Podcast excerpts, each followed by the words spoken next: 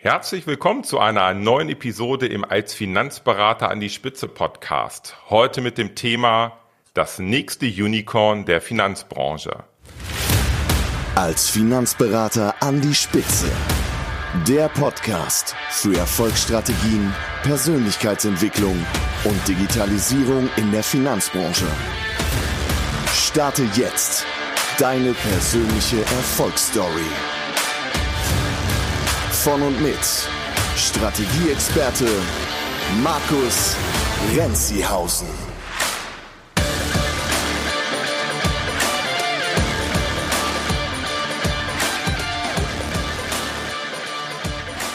Ich freue mich riesig, dass ich heute wieder einen Gast habe, nämlich den Matthias Schmidt von der Kompass-Gruppe. Herzlich willkommen, lieber Matthias. Ja, hi, servus Markus. Guten Morgen, grüße dich. Ja, wir wollen heute gleich mal relativ schnell ins Thema gehen, nicht großartig äh, Geplänkel vorab haben. Äh, wer dich ein bisschen näher kennenlernen möchte, der kann sich vielleicht auch mal die Podcast-Episoden 104 und 105 anhören, denn du warst ja schon mal vor kurzem bei mir hier als Interviewgast. Lass uns doch gleich mal hier ganz extrem in die Branche reintauchen. War mal, was ist eigentlich gerade los in der Finanzbranche? Da gehen gerade ganz, ganz seltsame Dinge vor sich. Äh, wie, wie siehst du das Ganze? Was, was geht gerade ab? Ganz schön viel. also, wir müssen, müssen überlegen, wo wir da anfangen. Also aktuell gerade, äh, was, was, ich so verstärkt ist, aktuell gerade so spüre oder merke, ist eben, äh, dass wir einen unheimlichen demografischen Druck auf die Branche haben. Ja, ich glaube, es ist ja schon allzeit bekannt, gibt es ja etliche Studien auch drüber, dass die Finanzdienstleistungsbranche, explizit aber auch die Versicherungsbranche, ähm, recht alt ist. Das ja. heißt, da ist aktuell gerade äh, sehr viel los. Ähm, ich jetzt ja gestern auch, glaube ich, kurz auf Facebook mal gepostet gehabt, ähm, dass äh, aktuell bei uns jetzt oder explizit bei mir ähm, eins bis drei Firmen oder Bestände äh, pro Woche angeboten werden. Ja, die kommen aus unterschiedlichsten Quellen durch Maklerbetreuern, durch durch Social Media, durch E-Mail, also alles mit dabei. Und da merken wir oder merke ich persönlich, dass da wirklich eine wahnsinnige Dynamik dahinter ist. Ähm, also das heißt, es passiert ein bisschen was in der Branche. Wir haben ja, große Verschiebungen, du hast große Konsolidierungen im Markt, größere Player äh, verschmelzen zueinander, es werden größere Player gekauft, ja, es fließt außereuropäisches europäisches Geld in den Markt, in den deutschen Versicherungsmarkt mit rein. Also es ist passiert wahnsinnig viel, Markus. Ja. Es ist äh, viel los und äh, es bleibt auf jeden Fall spannend, ja. Ja, es bleibt spannend und irgendwo scheint ja dieser, dieser, dieser, diese Finanzbranche, auch die deutsche Finanzbranche, so wahnsinnig lukrativ zu sein hm. für das Ausland. Ne? Du hast es schon gesagt, Konsolidierung, das ist nicht nur im Versicherungsbereich. Wir merken es auch ganz extrem im Bereich der Kapitalanlagen. Äh, einige Depotbanken verschmelzen gerade. Im nächsten Jahr entsteht da eine, eine riesengroße Depotbank, was vorher drei Banken waren. Also auch da fließt wahnsinnig viel Geld in den Markt. Also irgendwo scheint Deutschland ja mega lukrativ lukrativ zu sein, was diese Finanzbranche angeht, oder? Wie siehst du das? 100 Prozent, ja, definitiv. Also du hast ja, also rein wieder nur auf den Versicherungsmarkt runtergebrochen. Wir haben ja in Deutschland, glaube ich, 430 äh, Millionen Versicherungsverträge circa. Äh, nagel mich da nicht fest. Also das ist ein riesiger Markt.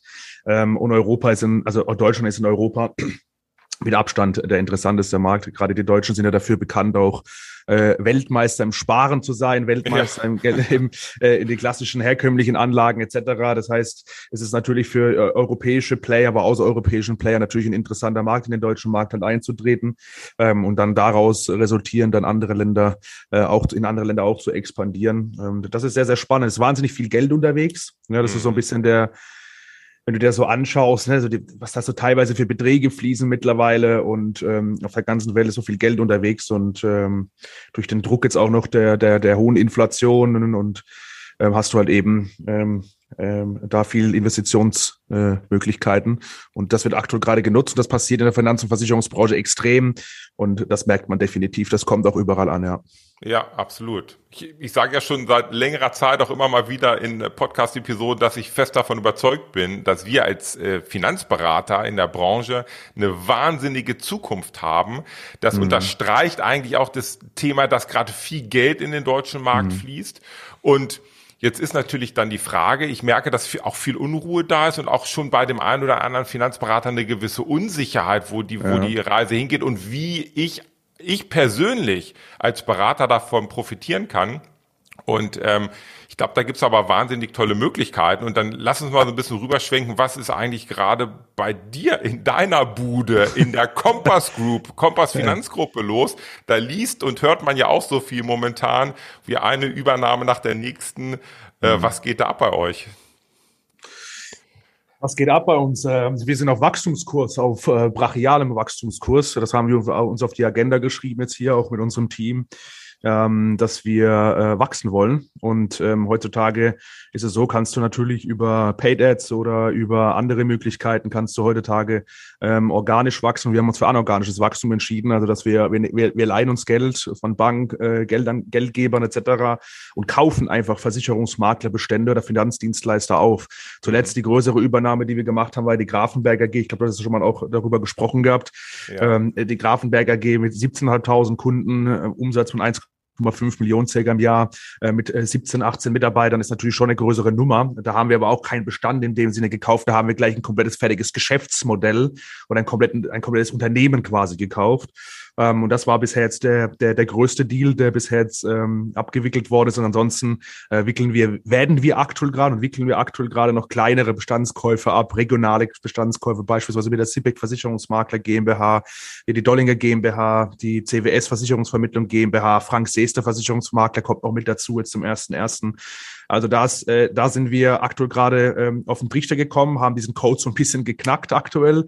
Also wir mhm. kriegen aktuell und haben einen zu guten Zugang in den Markt rein. Ähm, die, die großen Player, die mittleren Player arbeiten gerne mit uns zusammen. Und äh, da wollen wir weiter definitiv angreifen und wollen explizit auch nächstes Jahr nochmal verdreifachen. Wir werden jetzt zum ersten ersten 2023, äh, wenn du dir, wenn du dann alle Bestände zusammennimmst und bündeln würdest und auf einen Haufen werfen würdest, hätten wir irgendwas um die 50.000 Kunden, circa 50.000 Kunden irgendwo zusammengesammelt.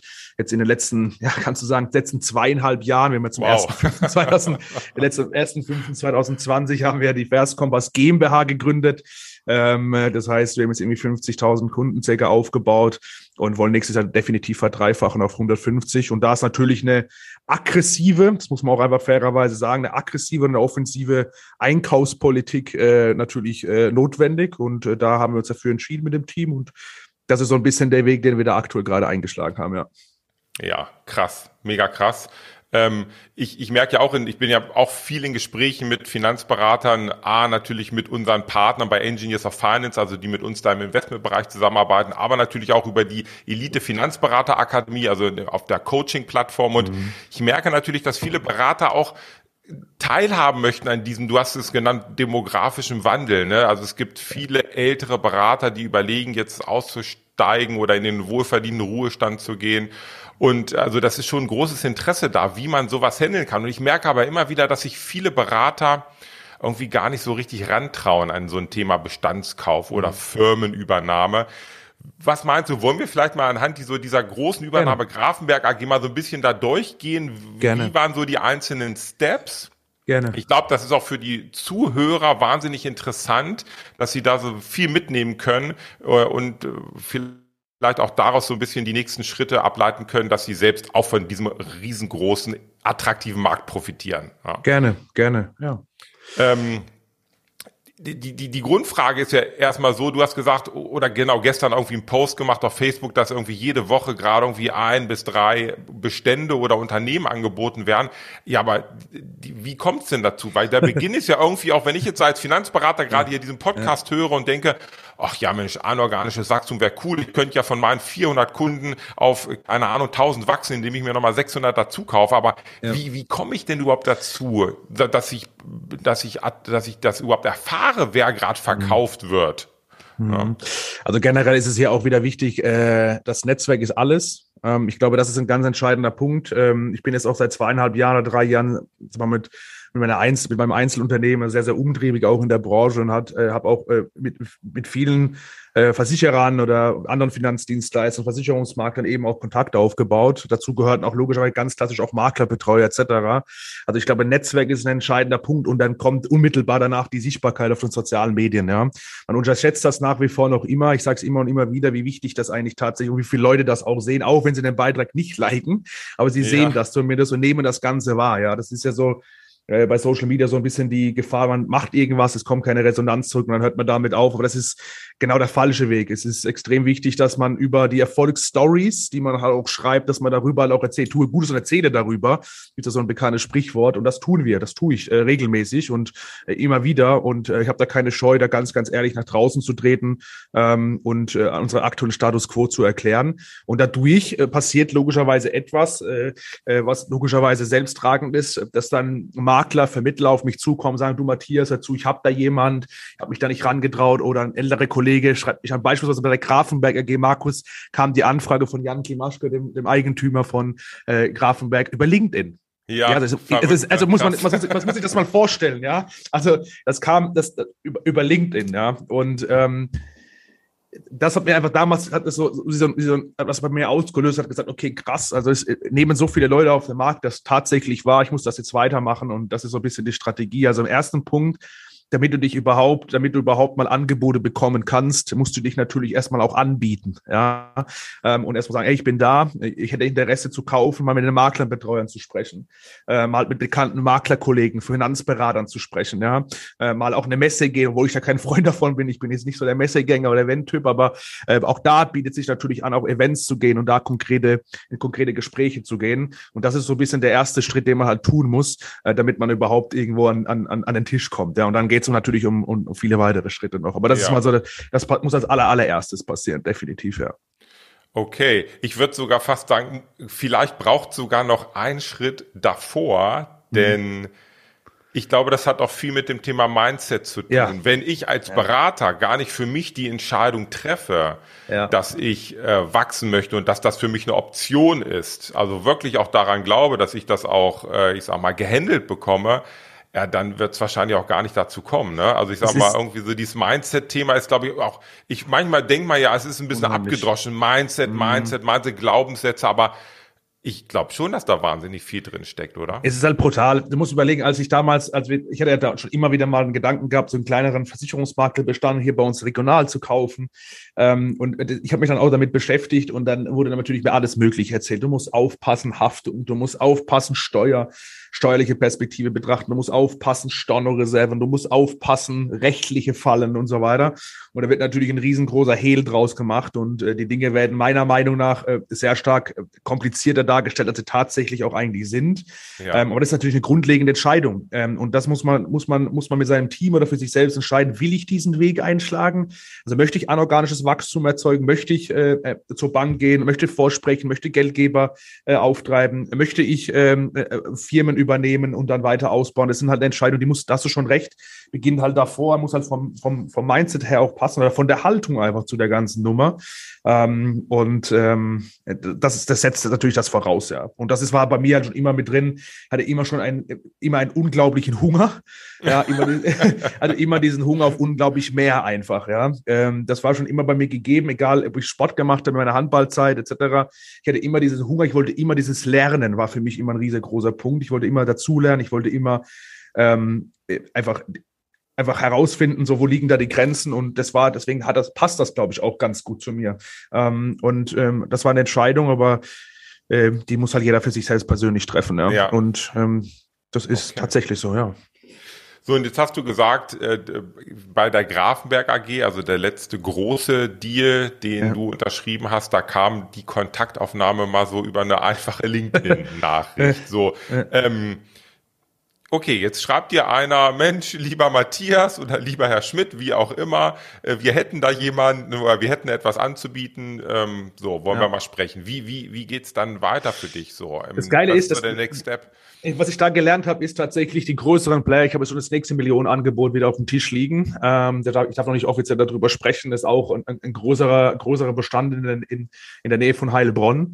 Also hinten raus tatsächlich. Da geht es auch um zwei Millionen Euro. Da geht es auch um, um siebenstellige Cottageeinnahmen. Ja. Und was mir da auffällt, Markus, das ist der große Unterschied, äh, ist tatsächlich, da geht es viel auch um Diskretion und da werden die Partner, die die, äh, die, da, die das überhaupt leisten könnten, werden dann quasi von den Eigentümern gesucht. Ja, okay. Äh, das ist ein ganz, das ist ein ganz entscheidender Punkt. Jetzt im Rahmen der Grafenberg AG war es ja so, dass Grafenberg ist auch Jan jetzt nicht rausgegangen ist und das quasi überall äh, äh, quasi breit geklopft hat. Er möchte jetzt verkaufen hier und ne, Hauptsache den, den Markt so ein bisschen treiben, sondern mit einer Handvoll, äh, mit einer Handvoll Playern, die das auch hätte leisten können, diesen Betrag, ins Gespräch gegangen. Dass er auf mich kam zu dem damaligen Zeitpunkt war schon lustig, äh, weil ich war dafür noch nicht ready, aber ich habe gewusst, okay, äh, wir haben, ich habe das Netzwerk dafür, ich habe die Ressourcen dafür und Jan hatte mir damals ein, eine Nachricht geschrieben auf LinkedIn, hat das Exposé dazu gehangen, ja, also so ein Verkaufsexposé musst du dir vorstellen. Ja. Ich glaube, du hast das auch, glaube ich, gesehen und ich, ich weiß genau, gar nicht, ja, ja. ja, ähm, Und dann waren schon die wichtigsten Key Facts quasi aufgegliedert.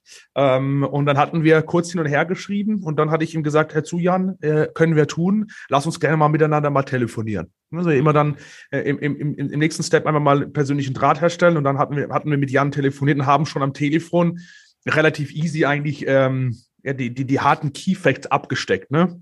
damit man ungefähr schon weiß, okay, äh, wie könnte da die, wie kann, wie kann da die Reise weitergehen? Also äh, gibt, bietet, weißt du, hätte ich damals keine Möglichkeiten gehabt und ähm, mir wurde der Preis genannt, dann, dann, dann hätte ich erstmal zurückschrecken müssen. Aber ich wusste halt, okay, ja. Ähm, ich wusste, okay, ich habe das Netzwerk, wir haben die Leute da, wir haben aktuell gerade das Fundament da, da würde es schon irgendwie passen.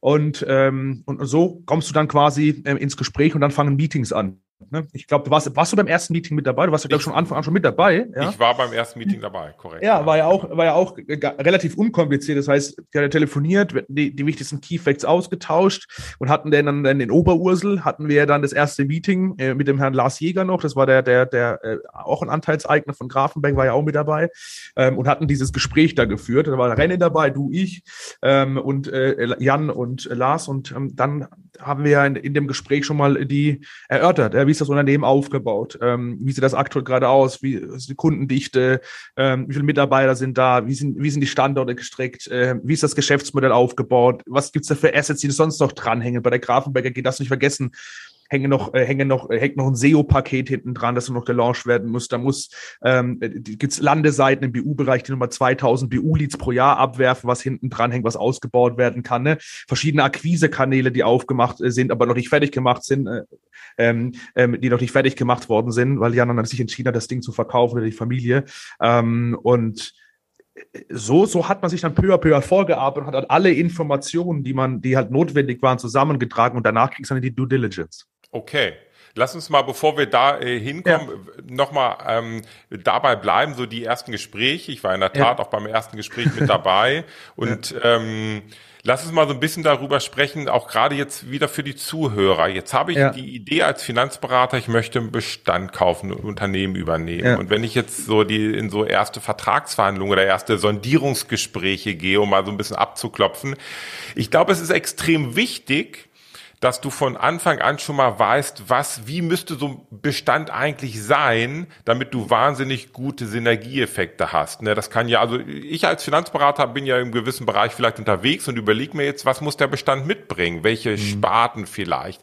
Wo mhm. kann ich Cross-Selling machen? Mhm. Ähm, ne, also wie siehst du das? So diese, braucht es diese Klarheit schon oder darfst du auch erstmal überall reingehen und eigentlich ist jeder Bestand gut oder sind die Bestände schon unterschiedlich ja. gut, jetzt auch für die Compass Group? Ne? Definitiv, definitiv. Also du hast, ähm, also wir haben uns, ähm, oder wir haben damals überlegt, wir so eine kleine Excel mit Rennen gemacht, äh, die ist heute nicht mehr so äh, gültig, aber wir haben damals uns dann überlegt, okay, gut, ähm, wir haben immer auf Daten, Daten, Data fokussiert. Ne? Ähm, ja. was, für Daten, was für Daten sind aktuell gerade vorhanden? Das heißt, ähm, wie hoch teilt sich aktuell gerade LV zu Sach auf, also zu Lebens-, Renten- und Lebensversicherung, also AP-Geschäft zu laufenden BP-Geschäft Sach?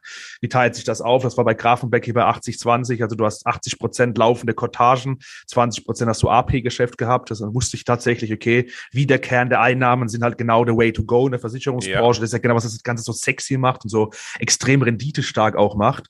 Ähm, ähm, und dann hast du natürlich auch noch, die, guck, guckst du natürlich, okay, wird das beim Pool geführt oder sind das Direktvereinbarungen, ja? Jetzt im Rahmen der Grafenberg wieder waren es alles Direktvereinbarungen, alles top gepflegte Direktvereinbarungen. Da war auch die Datenlage in Form von E-Mail-Adressen und so weiter auch vorhanden, was natürlich auch unheimlich wichtig auch wieder ist, damit du direkt wieder den Zugang hast zum Kunden, wenn du das denn als Strategie verfolgst. Ne? Ich kenne auch Leute, die kaufen Bestände einfach machen, machen dann jahrelang nichts damit, ähm, weil Bestandsschwund so, so wenig tatsächlich ist und durch die hohen Beitragsanpassungen, die jetzt auch dieses Jahr nochmal passieren, egalisiert sich das Ganze. Das heißt, ähm, auch diese Strategie kann möglich sein. Und wir haben aber gesagt, wir kaufen und wollen gucken, okay, wir brauchen gleich zu Beginn so viele Daten wie möglich. Also saubere GDV-Datensätze. Wir brauchen also versicherungsrelevante Datensätze. Wir brauchen E-Mail-Adressen. Wir brauchen äh, Telefonnummern bestenfalls etc. Und wenn das für uns gegeben ist, dann haben wir direkt die Möglichkeit mit unserem ähm, Team, äh, mit unseren, mit unseren top ausgebildeten Beratern deutschlandweit halt direkt auf diesen Bestand zuzugreifen und halt eben dann auch Ertrag, Deckungsbetrag und so weiter zu erhöhen. Also diese Punkte fließen da schon mit rein, Markus. Da ja. hast du recht. Natürlich werden Stornoreserven angeguckt. Ähm, gibt's, wie hoch sind Stornoreserven, die ausstehen? Was ist das Haftungsrisiko, was noch aussteht, etc. Das war jetzt hier auch lächerlich wenig äh, ähm, mit, mit hohen Stornoreserven, die noch da liegen teilweise. Die wurden einfach mitgekauft. Das ist auch äh, mega spannend. Ähm, also da achtet man, muss man schon darauf achten, definitiv. Okay. Ja, es ist, ich würde jetzt heute keinen klassischen LV-Bestand kaufen, ähm, außer er passt jetzt irgendwie voll in die Strategie rein und da hast halt irgendwie extrem die Möglichkeit dann in dem LV-Bestand dann sofort ähm, Sachgeschäft zu platzieren. Und dann, ich, wir konzentrieren uns darauf Data und laufende Kotagen. Data und laufende Kotagen. Wenn diese zwei Punkte für uns geklärt sind und äh, für uns äh, zum Konzept passen, dann äh, sind wir bereit, äh, ein Kaufangebot abzugeben. Ja. Okay, und dann ganz klare Aussage von dir, äh, kaufen nicht um es liegen zu lassen, sondern kaufen um es zu veredeln, weiterzuentwickeln, den Bestand und da, da wirklich wahnsinnig viel rausholen. Denn, und das Tolle ist ja, so habe ich es ja auch zumindestens äh, verstanden und da steckt ganz viel drin, es ist ja auch für den Kunden vorteilhafter, wenn er nicht nur so einzelne Verträge mal hier hat, ein paar Verträge da, wieder dort ein Vertrag und beim fünften Berater noch ein Vertrag, sondern wenn er das möglichst zentralisiert hat und äh, ich sag mal, da eine perfekte Betreuung bekommt. Ne? Und das Definitiv. bringt natürlich dann deutlich mehr Ertrag auch für äh, dich im Endeffekt. Natürlich, ist ein entscheidender Punkt. Du darfst nicht vergessen, ähm, teilweise die Bestände wurden, wurden teilweise jahrelang nicht betreut oder monatelang nicht betreut und sehr spärlich vor allem, weil du hast das Problem mit steigendem Wachstum des Bestandes, äh, hast du äh, dann die Herausforderung, wie stellst du noch Service dann sicher äh, für die Kunden, die jetzt zu Beginn deiner Tätigkeit dazu kamen und so weiter. Also du hast, bist da schon vor, hast da schon Herausforderungen, da hast, musst du Personal einstellen. Jetzt ist es so, jetzt hast du bei manchen Versicherungsmaklern hatten nie die Möglichkeit, Personal einzustellen, weil Personal natürlich auch ein Kostenblock ist, ja natürlich erstmal so ein, so ein Ertrag wieder extrem drückt im Bestand. Ne? Das ist ja. ja, darfst du auch nicht vergessen. Das heißt, die Kunden werden teilweise dann über Monate, über Jahre hinweg nicht betreut. Und dann, was dann wieder passiert, wenn wir jetzt an den Bestand wieder rangehen, es kommt immer Junges und der digitaler sagt, ach Gott, zum Glück hat sich da wieder jemand gemeldet mal und schön, dass jemand da ist und jetzt würde ich gerne mal Ordnung reinbringen, wieder in meine Versicherung, in meine Finanzen und das ist so ein bisschen das Feedback, was wir jetzt halt irgendwie in den Beständen halt hatten. Ähm, deswegen haben wir uns als ganz klar Strategie ausgesucht, okay, wir kaufen, ähm, und, und aber wir werten schon davor, okay, wie können wir bestehende Vertriebs- und Akquisekanäle sofort anzapfen und wie kommen wir sofort zum Kunden an den Tisch und stellen einfach für den Kunden eine richtig, richtig geile Dienstleistung wieder da. Ja, ähm, dann bleiben die Kunden bei uns, dann werden, werden Vertragsdichten auch automatisch erhöht, es werden andere Produkte auch abgeschlossen im Kapitalanlagenbereich, beispielsweise im Immobilienbereich etc. Also diese 360 Grad Finanzberatung, äh, die, die wir jetzt auch in der Zusammenarbeit mit, mit, mit euch, mit Engineers, mit, mit der Volksbank etc haben. Und äh, das macht die ganze Sache sehr, sehr rund. Und äh, da muss aber die Datenlage halt passen und das Geschäft und der, der Bestand einfach hergeben auch. Ne? Wir ja. haben in der Vergangenheit auch schon mal Bestände gekauft, wo die Datenlage nicht so gut war, aber das, das, äh, das, das merken wir heute dann tatsächlich auch. Ähm, das heißt, Data ist für uns ein wichtiger, wichtiger Punkt. Ähm, umso mehr Daten wir über den Kunden haben, ähm, umso besser können wir unsere Dienstleistung ausrichten. Okay, ja, absolut. Ja, okay, also LinkedIn-Anfrage war da. Ich bleib mal so ein bisschen ja, mit dem roten Faden drin und äh, es gab so das erste Gespräch in Oberorse ähm, mit dem äh, Eigentümer der Grafenberg, mit dem Jan, um mal so ein bisschen abzuklopfen. So, äh, und dann sind wir ja wieder der Wege gegangen, jeder für sich. Ähm, was war so der nächste Schritt dann aus deinem Blickwinkel? Erstmal klären, wie es überhaupt mit einer Finanzierung funktionieren kann oder erstmal dann in die Due Diligence gehen und mal gucken, ist das wirklich alles so valide, was gerade nur mal auf so einer kurzen, in so einem kurzen Exposé drin stand? Was ist so der wichtigere Schritt für dich?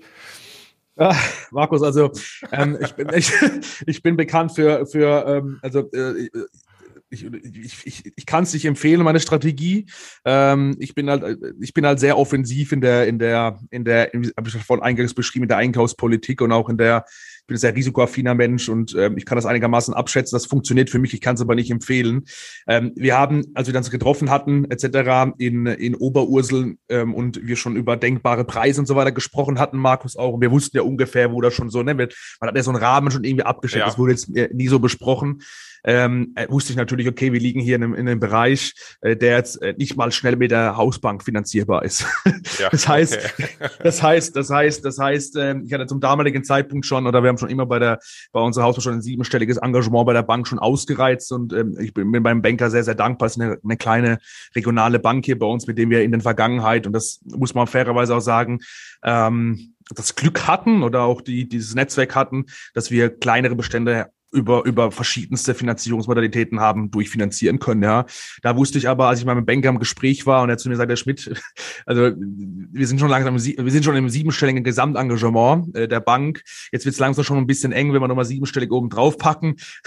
dann, dann haben wir da, dann haben wir da nicht mehr so viel Spielraum, beziehungsweise das können wir so wahrscheinlich nicht darstellen oder wird ewig lange dauern und so weiter. Und ich wusste, bei diesem Deal ist Schnelligkeit wieder alles. Also zumindest, ja. dass wir schnell eine Lösung platziert bekommen. Ähm, deswegen in der Reihenfolge, wenn man es ganz genau macht, äh, man spricht das erste Gespräch ab, man, man guckt sich in die Augen, man hat so irgendwie eine Price Range ähm, und dann muss man natürlich in die Bücher parallel eintauchen und gucken, okay, ähm, wie sind Jahresabschlüsse, BWAs etc., ne, steuerliche Perspektiven, Arbeitsverträge, also eine klassische Sorgfältigkeitsprüfung.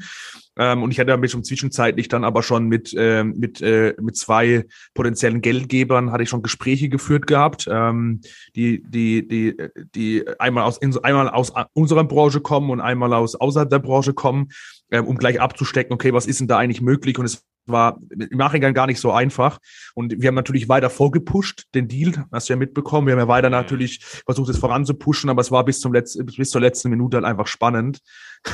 Äh, also im Nachhinein ist das echt Harakiri gewesen. Aber ähm, ja, also ja, Manchmal äh, ja. zahlt sich auch Harakiri aus, wie ich Ja, merke. es ist, äh, man muss halt, man muss halt, man muss halt natürlich abschätzen können. Ja, aber ich habe halt gewusst, okay, zu jedem Zeitpunkt ähm, ich werde jemanden finden ähm, und äh, ich mache nachher nochmal vielleicht ein kleines, Shout, ein kleines Shoutout, weil das muss ich einfach, das, diese Story, ich muss sie einfach erzählen. Ich glaube, das ist eine ganz spannende Geschichte. Ähm, ähm, es ist halt wichtig, halt dran zu bleiben. Und meine Bank hat abgelehnt gehabt. Ähm, Geldgeber waren so, puh, Herr Schmidt, also ähm, wie sich besichern wir das Ganze und so weiter drum und dran. Und ja, so war schon spannend, Markus. Aber okay. so, es, es lief so alles mehr oder weniger zeitgleich ab. Ne? Wir haben zum einen Zeit die Due Diligence gemacht und auf der anderen Seite war ich schon zwischendrin ähm, am, am Ausloten, äh, wer könnte uns diesen Betrag zur Verfügung stellen oder wie könnte man dieses Finanzierungsgerüst auf die Beine stellen. Ähm, und das lief parallel so ziemlich ab, ja. Das bedeutet jetzt aber, ich versuche jetzt nochmal den Bogen ja. für den ja. Hörer auch äh, zu finden, der jetzt, äh, also der Finanzberater, der jetzt hier gerade den als Finanzberater an die Spitze Podcast hört und sich denkt, okay, ja. ich habe da vielleicht auch so ein, zwei Angebote schon mal sondiert und da geht's dann vielleicht nicht gleich um hohe Millionenbeträge als Kaufpreis, sondern kann auch mal sein, dass es vielleicht mal 200, 300, 400, 500.000 Euro sind, um Bestand zu kaufen. Das heißt, das ist schon ein Thema, wo man ganz ich will nicht sagen entspannt, aber wo man auf jeden Fall zur Hausbank gehen sollte, um mit der diesen Deal einfach mal zu besprechen. Definitiv. Weil ich sag ne, das ist ja, die sind nah dran am Berater, haben ja. vielleicht schon eine jahrelange, jahrzehntelange ja. äh, Beziehung und, und so eine regionale Bank ähm, hat ja bei, bei dir dann auch funktioniert in der Vergangenheit schon bei einigen Deals. Ne? Ja, also eine regionale Bank ist definitiv der Way to go. Man kann auch ein bisschen was mit Eigenkapital bauen. Es gibt ja mittlerweile auch L-Bank-Förderungen und so weiter. Ähm, ich empfehle halt eine regionale Bank. Ähm, ich empfehle keine zusammengeschlossenen Banken, ähm, weil da die die, bürokratischen Hürden einfach extrem sind oder extremer ja. sind ähm, oder auch länger dauern einfach, machen wir uns nichts vor. Ähm, ich hatte äh, in der Hausbank ist halt eben so, dass äh, mein Banker und ein Vorstand. Das heißt, mein Banker ist quasi zwei Räume weitergelaufen, hat an der Tür geklopft, hat Udo, mach mal das oder machen wir es nicht. Also es war quasi eine, eine ganz andere bürokratische Hürde, äh, die dazu äh, die vom zeitlichen Rahmen her möglich war. Und da haben wir die ersten kleineren Deals definitiv abgewehrt. Also ich kann es empfehlen, mit ein bisschen Eigenkapital vielleicht, wo man sagt, komm, ich schieße ein bisschen was bisschen mit dazu, ähm, äh, kann man mit der Hausbank, äh, mit einer Regionalbank definitiv ins Gespräch gehen. Definitiv. Okay, ja. perfekt. Das war der erste Teil meines Interviews mit Matthias Schmidt zum Thema das nächste Unicorn der Finanzbranche.